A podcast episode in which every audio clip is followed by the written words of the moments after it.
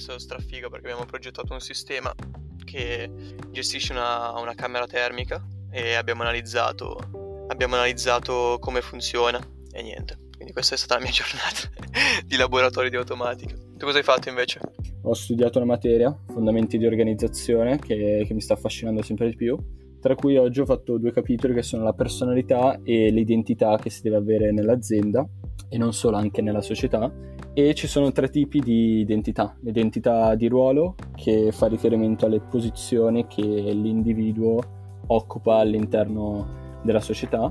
Poi c'è l'identità sociale ovvero quella dell'appartenenza dei gruppi sociali quindi che definisce eh, l'identità dell'individuo però vista da un aspetto esteriore. Per cui se un ragazzo è uno studente universitario allora le, tutta la società lo vede come uno studente e quindi si comporterà come studente però questo non sempre coincide con la vera identità personale che è quella reale che, che a volte è, è difficile farla emergere. E stavo meditando un attimo e mi ero fatto una domanda di come far coincidere tutte queste identità, magari seguendo una, una figura, un, un, idolo o un mentor che, che ti può aiutare magari ne, nella tua ricerca. Non so se hai mai pensato a qualcosa del genere. Sì, magari non, non proprio preciso, simile a quella cosa, quella cosa che hai detto tu, ma ho spesso ammirato, seguito certe persone per quello che facevano eh, sia persone vicine a me, ma soprattutto figure che si trovano ormai, diciamo, o nei libri o figure che tengono, che hanno creato aziende. Per esempio, la prima cosa che mi viene subito in mente, la prima persona che mi viene subito in mente è Elon Musk, che per me è davvero un modello. Diciamo che se tu non lo analizzi bene non è una figura perfetta, ha avuto vari problemi nella propria vita, io ho letto il libro come te e sappiamo cosa ha passato, però ha delle caratteristiche che secondo me uno deve provare almeno a, non so come dire, a cercare di emulare in qualche modo, perché ha un sacco di, di comportamenti incredibili. Prima di tutto ha una passione incredibile per quello che fa e, e lo vedi, perché uno che ha fatto successo con un sacco di compagnie e non si è mai fermato è perché ha una passione incredibile per quello che fa. In più, una cosa che a me piace molto di lui è che ha una mente ingegneristica quindi a differenza di, di imprenditori classici, lui spende l'80% del suo tempo cercando di fare nuove, nuovi progetti e nuovi design. E soprattutto studia un sacco, cioè uno che conosce ogni ambito in cui sua, le sue aziende lavorano, cioè conosce le macchine elettriche perché fa Tesla, conosce i razzi e lo spazio perché ha, te- ha SpaceX, conosce il cervello con Neuralink, Solar City, quindi ha un sacco di conoscenze. E allo stesso tempo sa eh, da chi farsi aiutare, perché poi ovviamente non è che può gestire tutte queste compagnie da solo. E quindi ha un sacco di scienziati, ingegneri con lui. Per me questa è una figura molto importante, poi ce ne sono altre, non so se anche te, per te Elon Musk ti piace, cosa ne pensi? Oh, vabbè, eh, Elon Musk è un must. Eh, però in ogni caso, non so, avevo letto una volta di, di come l'America deve avere un uh, forte imprenditore o visionario che, a cui il popolo si può raffigurare. Prima di Elon Musk, se ci pensi, che è stato il più grande visionario dell'America e che tutto il mondo guardava.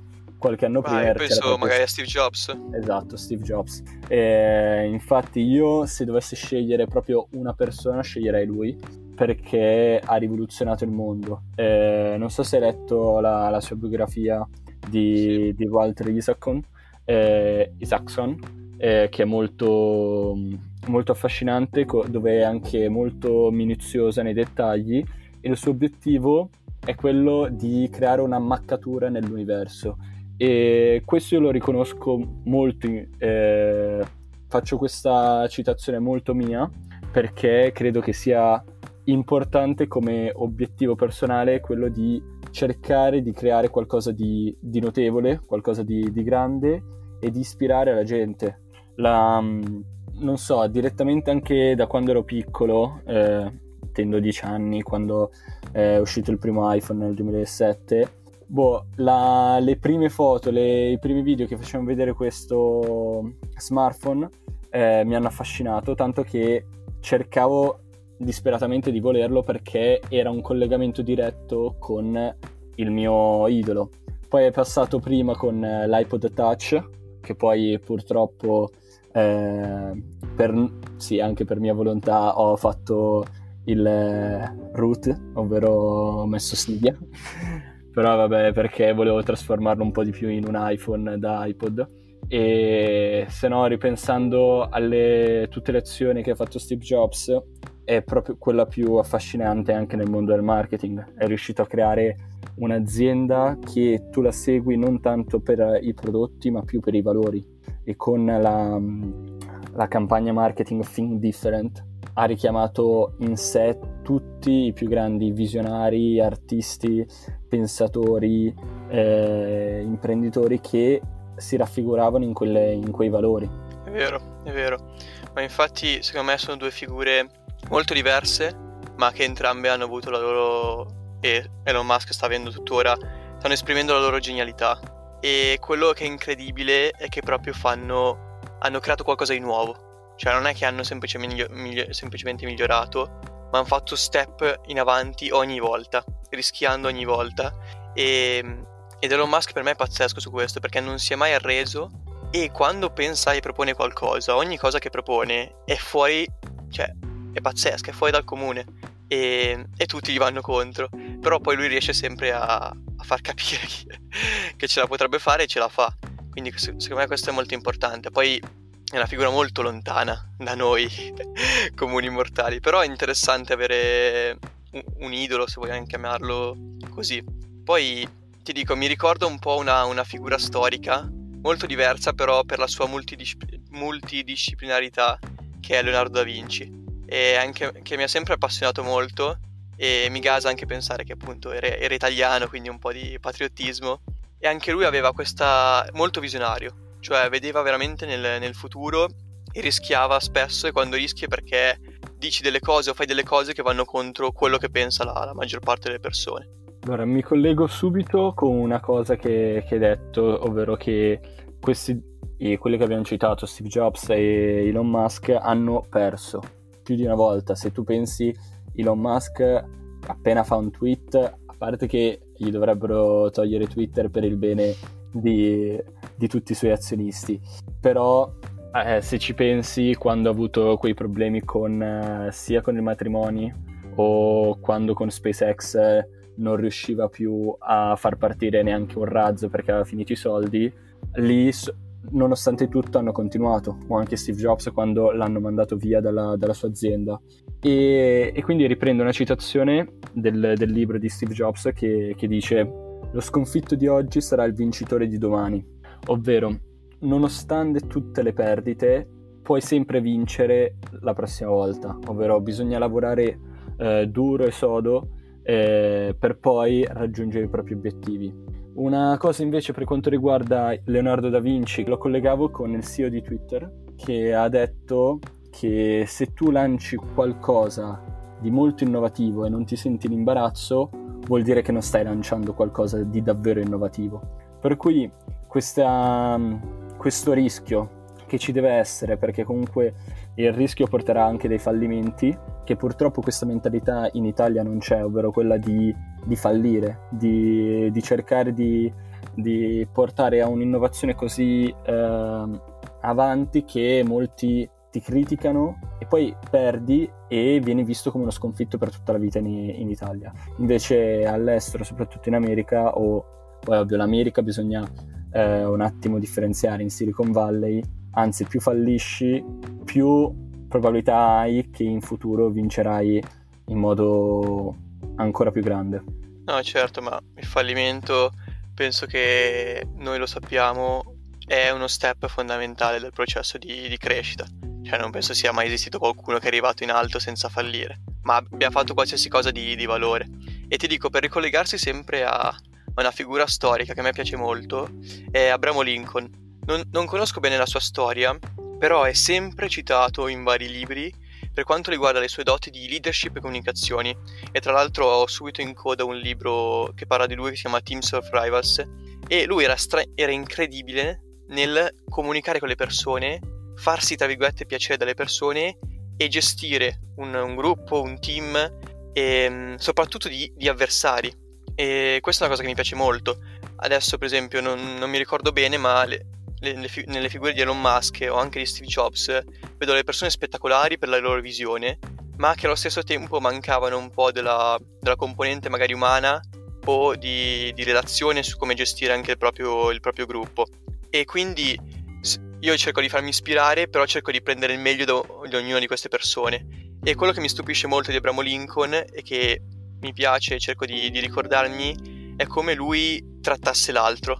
Quindi cercava sempre di mettersi nel punto di vista dell'altro e ehm, evitare discussioni inutili, ma arrivare insieme a, a, un punto. Adesso hai citato un grande politico americano, presidente. A me eh, mi fa ricordare un, un'altra persona che è rimasta nella storia mh, mm, eh, americana e del mondo, ovvero Kennedy. E mi affascina, come hai detto te, eh, Lincoln era, era, bravo a raggruppare e a gestire anche eventuali nemici. Kennedy è riuscito a diventare presidente degli Stati Uniti eh, richiamando a sé le minoranze e per cui è riuscito a eh, convincere persone che erano nemiche o comunque erano repubblicane a seguirlo in, uh, nella sua strada e andando proprio di città in città a cercando proprio di, di parlare con i più deboli per farli emergere e um, oltre a questa grande caratteristica Kennedy è stato il presidente che oramai tutti lo ricorderemo per questo che ha deciso di portare l'uomo sulla luna per cui uno che aveva una visione così ehm, grande non, non lo puoi non ammirare. Cioè, ad oggi chi è un politico che sta spingendo a fare qualcosa di talmente grande che ha una visione a lungo termine. Cioè lui ha detto che entro dieci anni l'uomo andrà sulla Luna, una cosa che nessuno pensava nel 1960.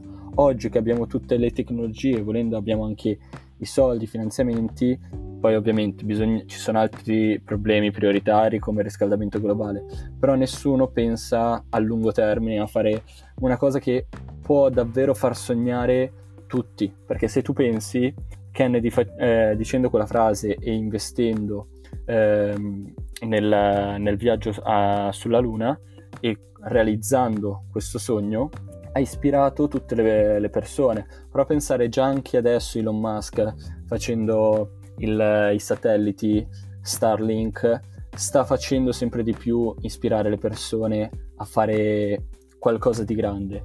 Poi una cosa che mi affascina è quella di entrare nella storia e pensare alla storia mi, mi fa ricordare un libro che ho letto, eh, Homo Sapiens di, di Harari, che è un altro mio guru, una persona che è riuscita a descrivere tutta la storia dell'umanità in un libro di 700 pagine non so se sì, l'hai letto più di una volta. Sì, sì, sì, sì no, quel libro è, è, incredibile. Tutti quelli che ha scritto Rari, cioè per me lui è un grande, lo, lo ascolto spesso anche nelle interviste.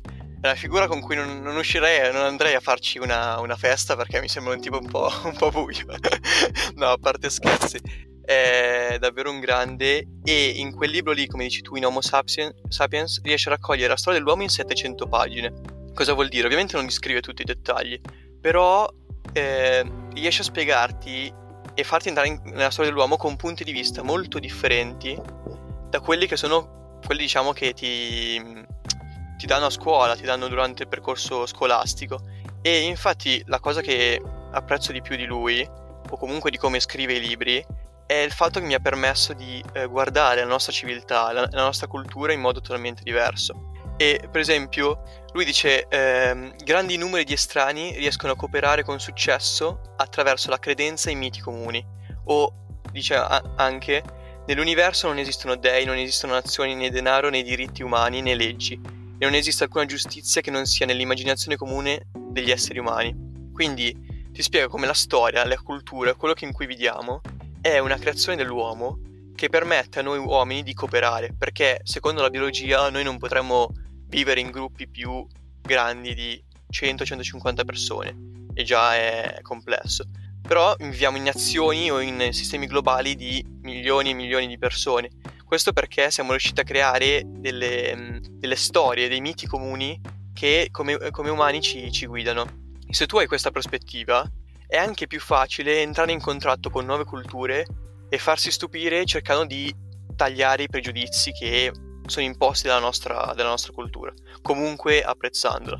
Mi ricordo quel capitolo, è fantastico, ovvero racconta proprio di, del perché l'Homo sapiens è superiore rispetto a altri esseri eh, viventi sulla Terra, ovvero che ha la possibilità di cooperare anche con uno sconosciuto, giusto perché eh, è riuscito a creare questi miti e queste credenze.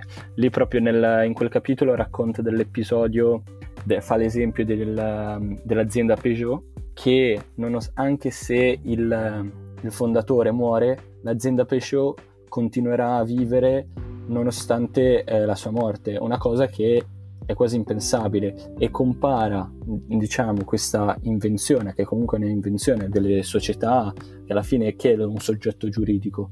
È una cosa che, che non esiste. Però quel soggetto giuridico detiene i soldi, detiene delle case, una cosa astratta, eh, che lui addirittura mette a confronto una società giuridica, un SPA, con la religione e quindi la mette anche con Dio, dicendo che sono tutte delle creazioni umane. Quindi eh, un'altra cosa che mi affascina di Harari nel libro è che riesce a descrivere tutta la storia da un punto di vista esterno, e non come si studia, diciamo, eh, anno dopo anno, tanti piccoli pezzettini della storia in modo molto dettagliato, però non si riesce mai a fare una lettura totale e di come davvero l'Homo sapiens si è evoluto negli anni e di come eh, si è plasmato a seconda di alcune battaglie, alcune guerre, alcune invenzioni. Questo che di sicuro mi porto sempre a casa dopo aver letto un libro di Erari anche in Homo Deus lo racconta bene nel, nel futuro. Sì, questa secondo me è una figura fondamentale, almeno nel mio percorso. Io ho letto questi libri in quarta, quinta, quindi mi ha dato veramente una visione interessante del, del mondo, della vita e come pormi io, io stesso. Comunque non è che possiamo dire ok, ho capito che la cultura è una cosa inventata o queste cose che penso sono tra virgolette inventate dall'uomo, mi metto fuori. No, no, tu devi viverci dentro, cioè Rari non sta dicendo questo però ti fa apprezzare il, tutto quello che esiste in un modo differente e mi collego magari in modo un po' sporco, però a un gruppo che seguo su YouTube, sono dei youtuber, si chiamano Yes Theory e anche loro mi hanno aiutato molto nel mio percorso di crescita. Il loro motto è anche, anche il mio motto personale che è Seek Discomfort, quindi appunto vai verso una situazione di discomfort e appunto Yes Theory è l'idea di dire di sì a quello che ti mette davanti la vita, alle sfide che ti mette davanti la vita e in qualche modo è collegato da Rari perché eh, porta con sé questa voglia di incontrare cose nuove e spingersi oltre continuamente.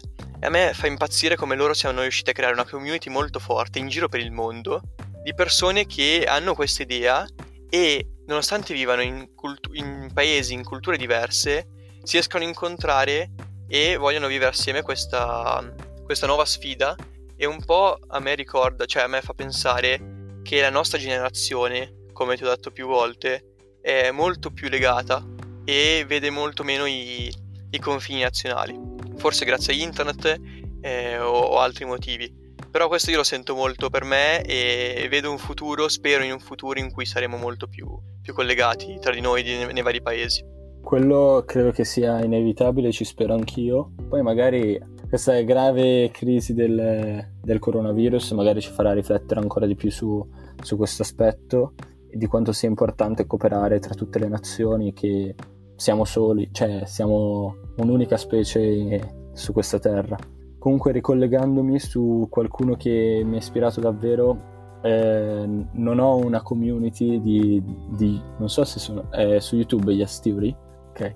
Eh, io non ho degli miei youtuber, se li posso chiamare così, non, non li voglio offendere, eh, però una grande persona a cui, che ammiro è Lewis Hamilton, ovvero che è il pilota di Formula 1, il primo eh, pilota di colore che ha gareggiato in Formula 1 e che ha vinto ben sei mondiali e la sua determinazione, che è anche il suo motto, Still I Rise, ovvero eh, nonostante tutto lui si rialza eh, dopo tutte le critiche, pensare tipo l'anno scorso che era stato insultato perché do- dopo la sua decisione di essere vegano e di difendere il riscaldamento globale e poi perché eh, il suo idolo è Ayrton Senna, un altro cui bisogna eh, inchinarsi se, se, si capisce un attimo di, di Formula 1 e eh, soprattutto per le sue caratteristiche sia in gara che fuori dalla gara, perché in gara calcola che è un pilota che riesce a dare il massimo anche quando la macchina non è perfetta e una cosa interessante della Formula 1 che bisogna fare tutti i giri in modo perfetto, curva dopo curva, la stessa marcia ogni volta e non sbagliare mai. Ed è una cosa difficilissima se si calcola anche che si va a 300 km all'ora. E fuori dalla gara il suo ehm, amore nel fare tantissime cose. Lui è, è, un amante del rischio, è un amante dell'adrenalina, quindi spesso, un po' per ricollegandomi al sick discomfort, cerca qualcosa che eh, in qualcosa in cui lui può dare il meglio di sé. Per dire, ha iniziato a fare eh, una collezione di abiti con Tommy Hilfiger, quindi si va dalla moda, poi inizia a gareggiare anche sulle moto sfidando Valentino Rossi, uno che non si ferma nel, nella sua comfort zone, anzi si spinge anche un po' troppo oltre. sì, Hamilton, Hamilton è un grande, è davvero un mito. Tra l'altro, dato che hai parlato di un po' di black culture e quindi secondo me a me ispira molto la, la cultura nera, soprattutto quella che c'è in America, da cui poi è nato in generale l'hip hop, perché è un po' la, la, sfida del nostro periodo, diciamo, o comunque che è stata negli ultimi, negli ultimi anni, nell'ultimo periodo, quella dei neri di, di, affermarsi in America e richiedere gli stessi diritti che avevano i bianchi. E questa voglia di rivalsa, questa voglia di far capire chi sono e del loro valore è stata un po' portata appunto nel mondo dell'hip hop e un, una persona come me, diciamo bianco, che vive dall'altra parte del mondo, può apprezzare, può essere ispirata da questa cosa. Io ti dico, in generale il mondo dell'hip hop mi ha aiutato un sacco, nel, diciamo, da, ho iniziato ad ascoltarlo molto da terza superiore, per, per, i valori che portava e mi ha aiutato, diciamo, come, come linea guida nella mia crescita. Due figure, ti dico, le più importanti per me, che ho scoperto bene nel, nell'ultimo anno, sono Kendrick Lamar e Tupac. Penso che tu, tu li conosca. E Assolutamente sì. Uno nasce un po' dall'altro, nel senso che tu, eh, Kendrick Lamar è stato molto influenzato da Tupac e infatti sono andato a scoprire a ritroso, quindi ho scoperto Kendrick Lamar, ho iniziato a apprezzare la sua musica e il modo in cui lui faceva rap è molto diverso da tutti gli altri. Quindi raccontando della sua città, quindi Compton in Los Angeles, e lui ha scritto questo disco che secondo me è spettacolare, che si chiama To Pimp a Butterfly, e spiega come lui sia riuscito a in qualche modo a scappare da Compton, quindi passando da il bruco che era ne- metaforicamente a Compton, alla farfalla che è la sua grandezza adesso nel mondo dell'hip hop e nel mondo in generale. E- ed è incredibile, c'è cioè un disco stupendo e nel finale del disco lui si ritrova a fare questo discorso magico con Tupac prendendo una, un'intervista vecchia che aveva fatto di Tupac e tagliandola, mettendola insieme al suo discorso.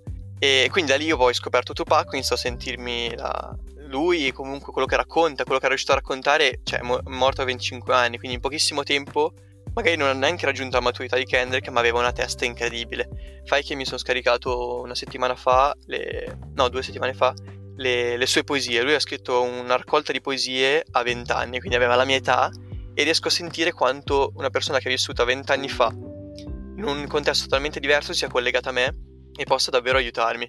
E tra l'altro, sempre per questo discorso di andare a ritroso, Tupac ci, cita spesso e utilizza spesso Shakespeare. E quindi mi sono ritrovato a leggere anche delle poesie di Shakespeare, così in un percorso un, po', un po' malato, non so come dire, e ritornare quasi a quello che poi leggevo a scuola e capirlo veramente. Questa cosa mi fa, mi fa impazzire. Cioè, io sono riuscito a capire Shakespeare partendo da Kendrick Lamar. E, e, niente, quindi a me, a me loro, per, per, me loro due sono totalmente degli, degli idoli delle figure che seguo.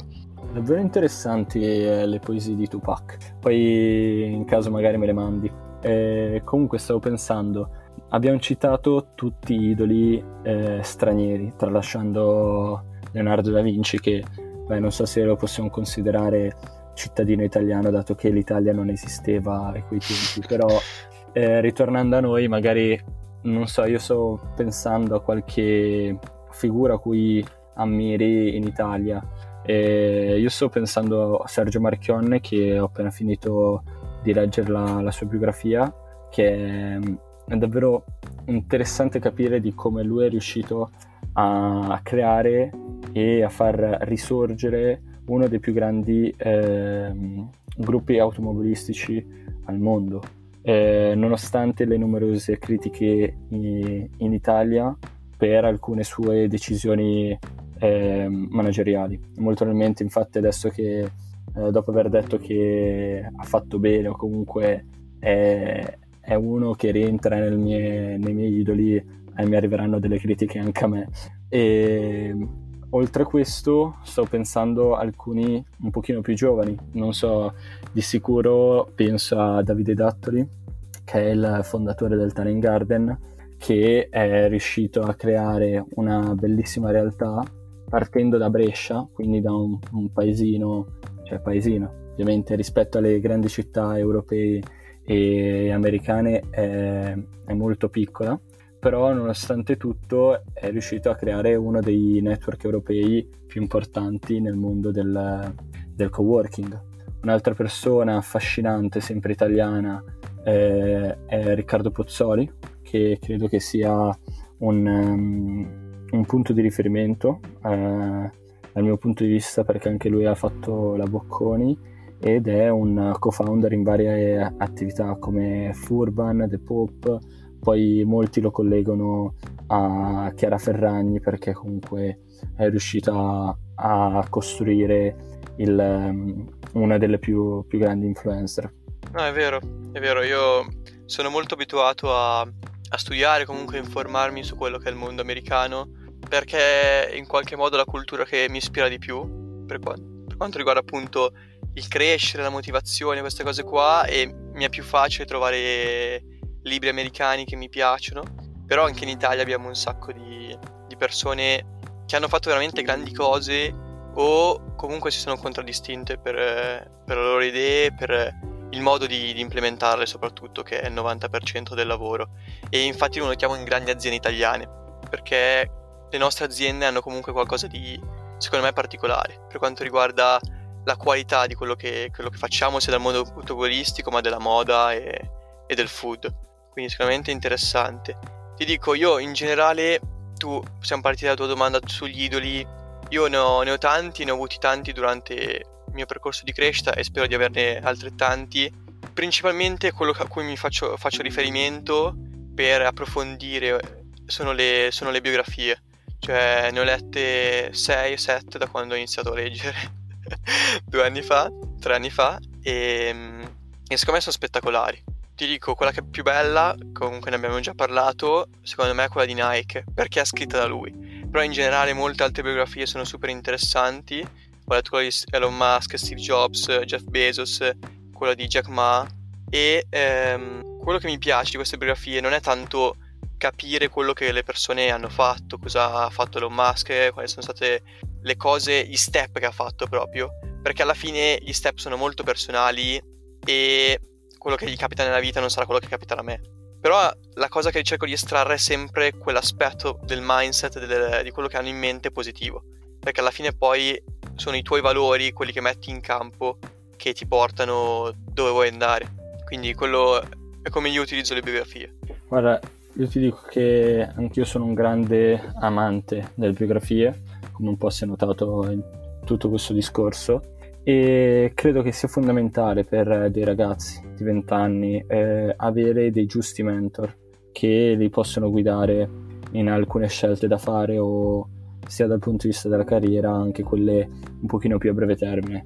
Per cui non è facile trovare un mentor o una persona che ti possa dare dei consigli quando sei giovane quindi io sono, non dico stato costretto, comunque mi sono ritrovato molto nelle biografie perché sono un momento personale dove puoi ehm, ra- parlare, tra virgolette, con persone che eh, hanno fatto la storia, comunque persone molto importanti, comunque tu reputi importanti.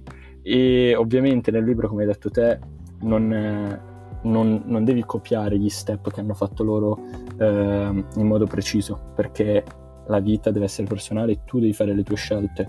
E come dice Steve Jobs, tu devi vivere la tua vita e non devi vivere la vita di qualcun altro. Per cui quello che ti porti a casa, magari, eh, senza magari, è, quello che ti porti a casa è il pensiero di come loro hanno ragionato su una determinata decisione e così allora tu cerchi di fare il loro pensiero, il loro metodo di ragionamento tuo e dopo lo, eh, lo metti in pratica nelle decisioni che devi fare eh, ai tuoi giorni e alla tua età.